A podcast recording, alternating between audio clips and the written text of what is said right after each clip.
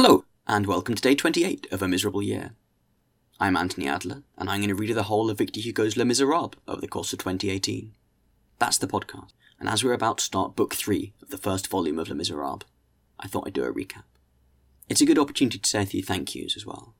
Caroline Radnowski, Kathy Fitzgerald, and the Strange and Charmed crew who helped develop the idea. Todd Davidson, Helen Gregory, Helen Lockett, Xianyan Xu, and Ali Walker for moral support. Arlie Adlington, The Boy Who Hasn't Lived podcast, Katie Byford, my editor at Thorn, Elizabeth Minkel of the podcast Fansplaining, and Will Tyus of Mina's Ghost. For advice, Caroline Radnowski, again, for the microphone and an editing tutorial and expert advice about pronunciation, Toby Newcomb for my tutorial and post production, Harry Harris, who made our wonderful theme music, my sister, Debs Adler, who made our equally wonderful artwork, and Lauren Gilbert for extraordinary services to spreadsheets. I'd also like to thank Victor Hugo for writing the book in the first place, Isabel F. Hapgood, whose magisterial unabridged translation from the 1880s I've been working from, and David Bellos, whose book about Les Miserables, the novel of the century, inspired this podcast in the first place. And thank you, if you're listening. Now, the recap. As you'll learn pretty quickly from the title of the section, we've reached the year 1817 which means that two years have passed since the end of Book Two. In those first two books, we are introduced to two men whose lives, up until the point they met, couldn't have been more different. The first was Myriel Bienvenu, the Bishop of Digne. The bishop had grown up with the great privilege of an aristocrat, but after the loss of his young wife to disease and his social world to the tumult of the revolution, he became a priest. Plucked late in life from an obscure rural curacy by the Emperor Napoleon himself, he lived a blameless and exemplary life of charity and kindness with his sister, Mademoiselle Baptistine, and his housekeeper, Madame Magloire, both of whom resigned themselves to this habit of giving away all the comfort and perquisites of a bishop's life, except a silver dinner service and a pair of silver candlesticks, which were the only worldly luxury that he retained. He's known throughout his bishopric as Monseigneur Welcome, and the door to his modest house is always left unlocked. The biography of Jean Valjean, who we didn't meet until the 15th chapter of Les Miserables, is quite a contrast. He was a tree pruner in Faverolles as a young man, and the sole earner supporting his widowed sister and her seven little children. After being unable to find work, he stole a loaf of bread for his family, and was sentenced to this crime for five years in the galleys of Toulon. This already harsh sentence was extended each time he tried to escape, and it was only after 19 years that he finally regained his freedom. The Jean Valjean who emerged from incarceration was immensely strong, an excellent climber, and profoundly aggrieved at the way society had treated him. His release from prison didn't end his persecution, though. Turned away from every public house in Digne, he prepares to sleep outside before being pointed towards the house of Monseigneur Welcome. Despite the bishop's respect and hospitality, Valjean steals his silverware and attempts to flee the city, before being returned to the bishop by the gendarmerie. But the bishop breaks the cycle and gives Valjean not only his valuable cutlery, but his silver candlesticks as well, telling him that by taking the gift, Valjean has promised to become an honest man. You no longer belong to evil, the bishop tells him, but to good. It is your soul that I buy from you. I withdraw it from black thoughts and the spirit of perdition, and I give it to God. We leave Valjean at the end of Book Two knelt in a paroxysm of feeling by the house of Monseigneur Welcome. Stay with us, and you'll learn what happens next.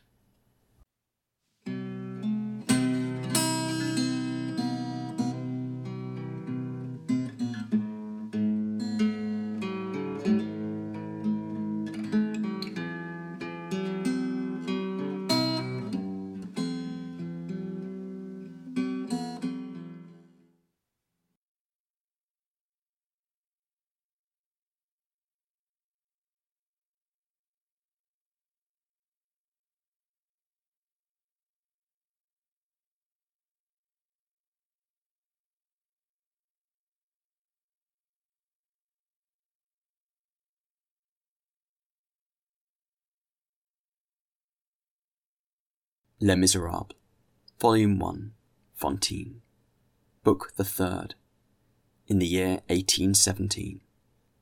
Chapter 1 The year 1817. 1817 is the year which Louis XVIII, with a certain royal assurance which was not wanting in pride, entitled the twenty-second of his reign. It is the year in which Monsieur Bruguière de Sorsum was celebrated. All the hairdressers' shops, hoping for powder and the return of the royal bird, were besmeared with azure and decked with fleur-de-lis.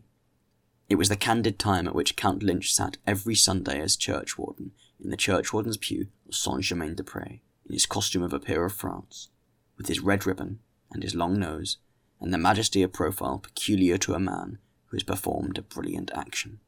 The brilliant action performed by Monsieur Lynch was this. Being mayor of Bordeaux on the 12th of March 1814, he had surrendered the city a little too promptly to Monsieur the Duc d'Angoulême, hence his peerage.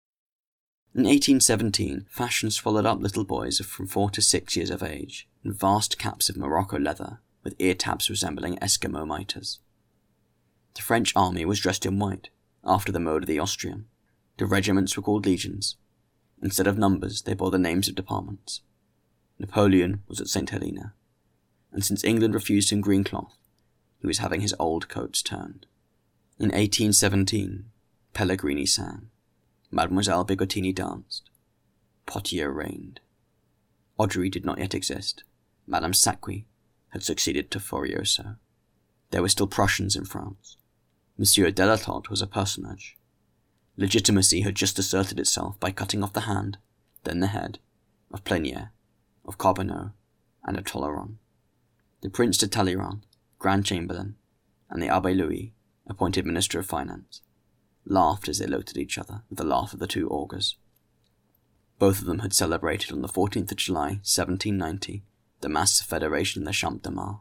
Talleyrand had said it as bishop. Louis had served it in the capacity of deacon. In 1817, in the side alleys of the same Champ de Mars, two great cylinders of wood might have been seen lying in the rain, rotting amid the grass, painted blue, with traces of eagles and bees from which the gilding was falling. These were the columns which two years before had upheld the Emperor's platform in the Champ de Mai.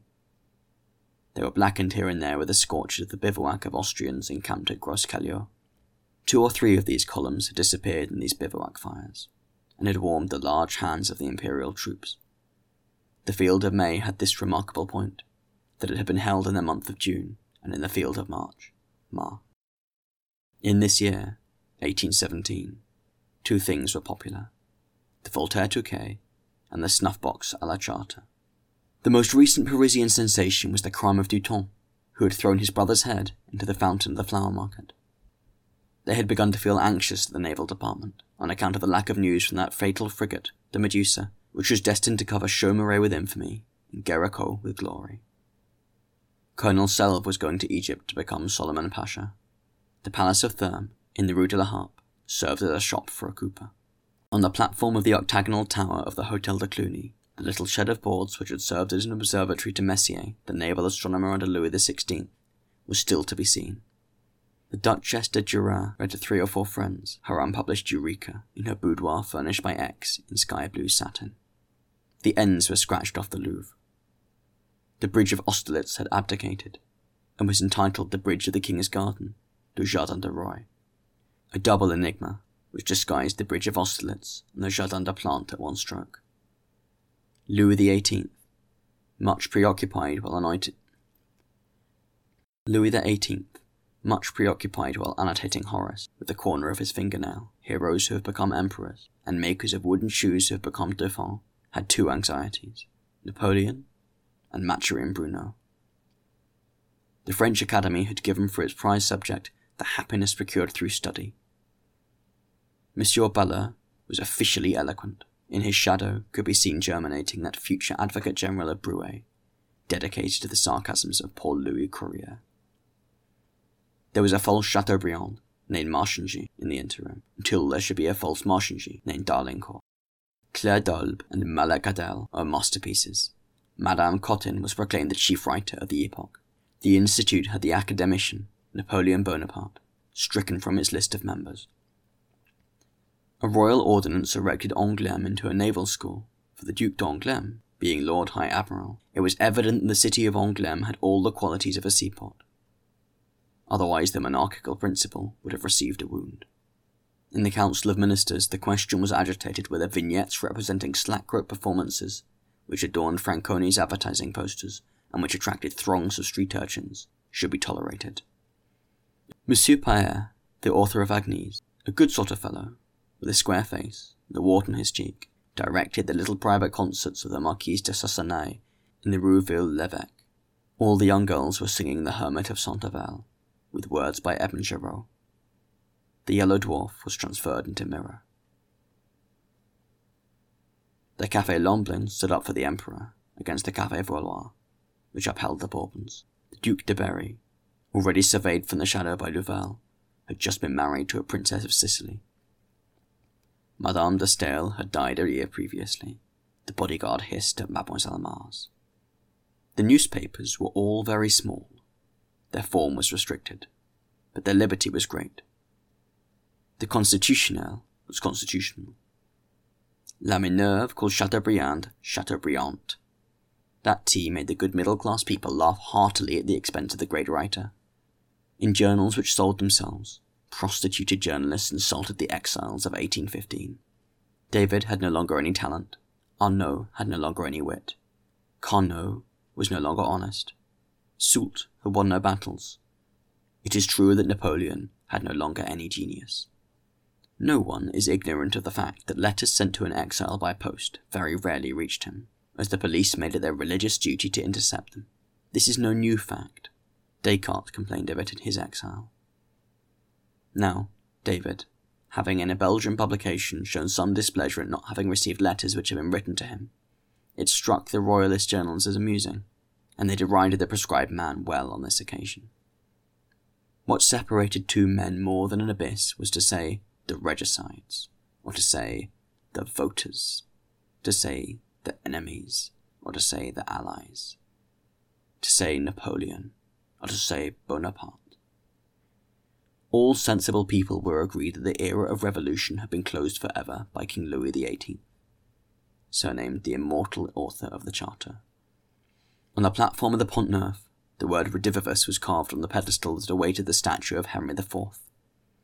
Monsieur Piet, in the Rue Thérèse, number 4, was making a rough draft of his Privy Assembly to consolidate the monarchy.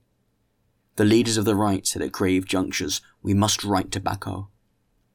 Messieurs Canuel, O'Mahony, and de Chapdelaine were preparing the sketch, to some extent with Monsieur's approval, of what was to become later on the conspiracy of the Bord de l'Eau of the waterside.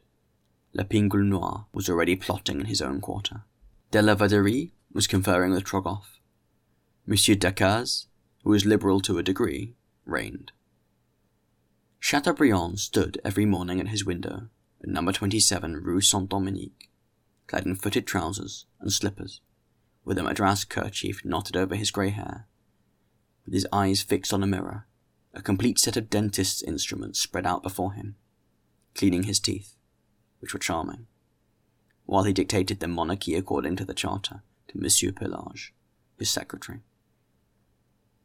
Criticism, assuming an authoritative tone, preferred Lafont to Talma. Monsieur de Felletés signed himself A. Monsieur Hoffmann signed himself Z. Charles Nodier wrote Therese Aubert. Divorce was abolished. Lyceums called themselves colleges. The collegians, decorated on the collar with a golden fleur de lis, fought each other apropos of the King of Rome. The counter police of the chateau had denounced to Her Royal Highness Madame the portrait, everywhere exhibited, of Monsieur the Duc d'Orléans, who made a better appearance in his uniform of Colonel General of the Hussars than Monsieur the Duc de Berry in his uniform of Colonel General of Dragoons. A serious inconvenience. The city of Paris was having the dome of the Invalides. The city of Paris was having the dome of the Invalides regilded at its own expense. Serious men asked themselves what Monsieur de Trinquelague would do on such and such an occasion. Monsieur Clausel de Montal differed on diverse points from Monsieur Clausel de Coussergues. Monsieur de Salaberry was not satisfied. The comedian Picard, who belonged to the Academy, which the comedian Moliere had not been able to do, had the two filberts played at the Odeon, upon whose pediment the removal of the letters still allowed Theatre of the Empress to be plainly read. People took part for or against Cugnet de Montarlot. Fabvier was factious. Bavoux was revolutionary. The liberal, Pellissier, published an edition of Voltaire with the following title Works of Voltaire of the French Academy. That will attract purchasers, said the ingenious editor. The general opinion was that Monsieur Charles Loyson would be the genius of the century. Envy was beginning to gnaw at him, a sign of glory, and this verse was composed on him. Even when Loyson steals, one feels that he has paws. As Cardinal Fesch refused to resign, Monsieur Dupont, Archbishop of Amasie, administered the Diocese of Lyon. The quarrel over the Valley of Dappes was begun between Switzerland and France by a memoir from Captain, afterwards General, Dufour. Saint-Simon, ignored, was erecting his sublime dream. There was a celebrated Fourier at the Academy of Science whom posterity has forgotten, and in some garret an obscure Fourier whom the future will recall. There was a celebrated Fourier at the Academy of Science whom posterity has forgotten, and in some garret an obscure Fourier whom the future will recall. Lord Byron was beginning to make his mark. A note to a poem by Millevoye introduced him to France in these terms A certain Lord Baron. David d'Angers was trying to work in marble.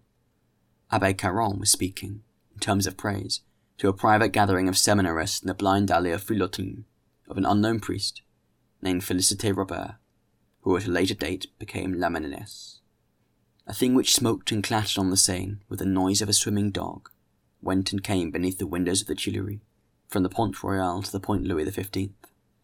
It was a piece of mechanism which was not good for much, a sort of plaything, the idle dream of a dream-ridden inventor, a utopia, a steamboat. The Parisians stared indifferently at this useless thing. Monsieur de Vaublanc, the reformer of the Institute by a coup d'etat, the distinguished author of numerous academicians, ordinances, and batches of members, after having created them, could not succeed in becoming one himself. The Faubourg Saint Germain and the Pavilion de Marsan wished to have Monsieur de Delaveau for prefect of police on account of his piety. Dupuytren and Recamier entered into a quarrel in the amphitheatre of the School of Medicine, and threatened each other with their fists on the subject of the divinity of Jesus Christ. Cuvier, with one eye on Genesis and the other on nature, tried to please bigoted reaction by reconciling fossils with texts and making mastodons flatter Moses. Monsieur Francois de Neufchâteau, the praiseworthy cultivator of the memory of Parmentier, made a thousand efforts to have pomme de terre, potato, pronounced Parmentier, and succeeded therein not at all. The Abbe Gregoire, ex-bishop, ex-conventionary, ex-senator, had passed in the royal polemics to the state of infamous Gregoire, the locution of which we have made use, passed to the state of, has been condemned as a neologism by Monsieur Royer Collard. Under the third arch of the Pont de Jéna, the new stone with which, the two years previously, the mining aperture made by Blücher to blow up the bridge had been stopped up, was still recognizable on account of its whiteness. Justice summoned to its bar a man who, on seeing the Comte d'Artois enter Notre Dame, had said aloud, Sapristi! I regret the time when I saw Bonaparte and Talma enter the Belle Sauvage arm in arm. A seditious utterance. Six months in prison. Traitors showed themselves unbuttoned. Men who had gone over to the enemy on the eve of battle made no secret of their recompense, and strutted immodestly in the light of day, in the cynicism of riches and dignities deserters from Ligny and Quatre Bras, in the brazenness of their well-paid turpitude, exhibited their devotion to the monarchy in the most barefaced manner. This is what floats up confusedly, pell-mell, for the year 1817, and is now forgotten. History neglects nearly all these particulars, and cannot do otherwise. The infinity would overwhelm it. Nevertheless, these details, which are wrongly called trivial. There are no trivial facts in humanity, nor little leaves in vegetation, are useful. It is of the physiognomy of the years that the physiognomy of the centuries is composed. In this year of 1817, four young Parisians arranged a fine farce.